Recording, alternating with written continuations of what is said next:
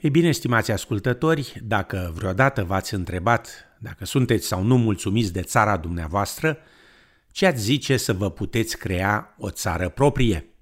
Ei bine, micronațiuni este numele dat unor astfel de țări inventate, create de persoane individuale, iar Australia este renumită pentru faptul că găzduiește mai multe.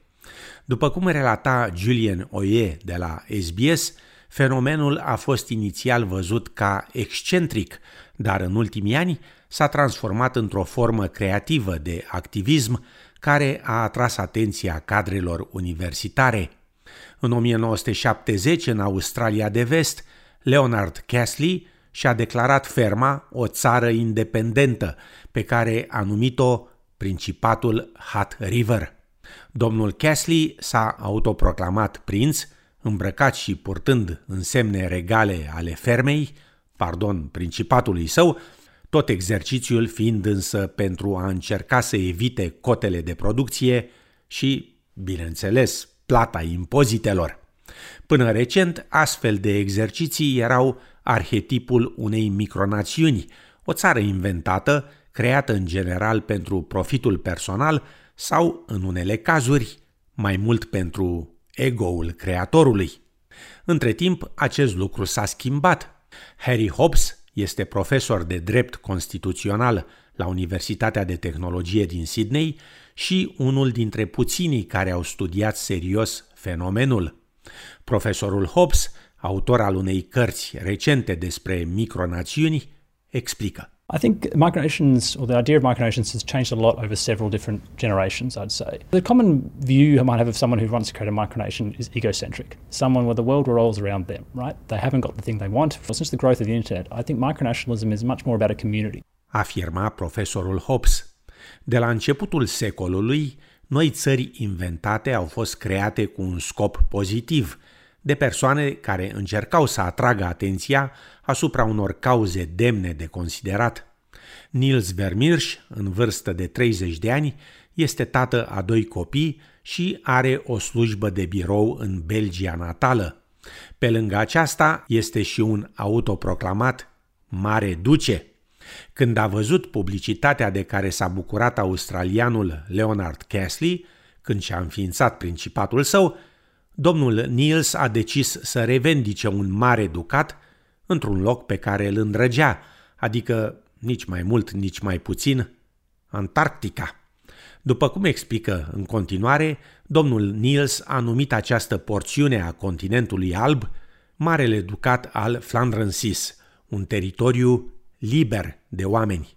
Duce Flandrensis as the only country in the world that doesn't want any humans on its territory.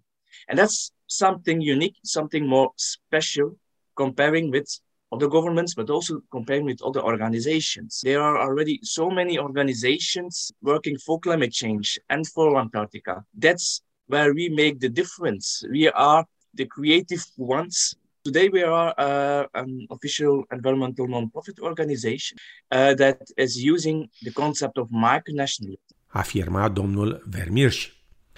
Acesta a organizat mai multe evenimente privind conservarea Antarcticii, unde acordă medalii ecologiștilor, iar adepții săi învață despre încălzirea globală și apoi merg și răspândesc informațiile primite.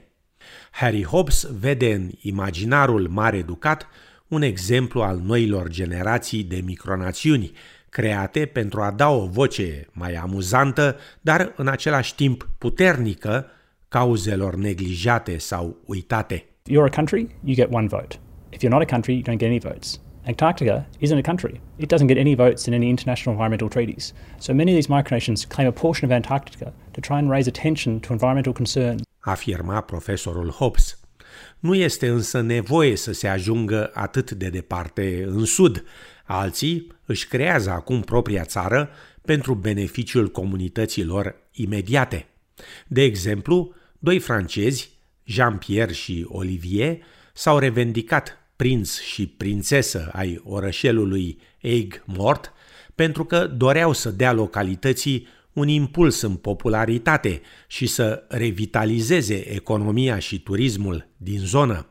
Profesorul Harry Hobbes explică. It was created as a way to bring the community together. And so the small town in France had spent had, had a lot of troubles for many, many years. And uh, people were leaving. Uh, it was economically uh, a desperate situation.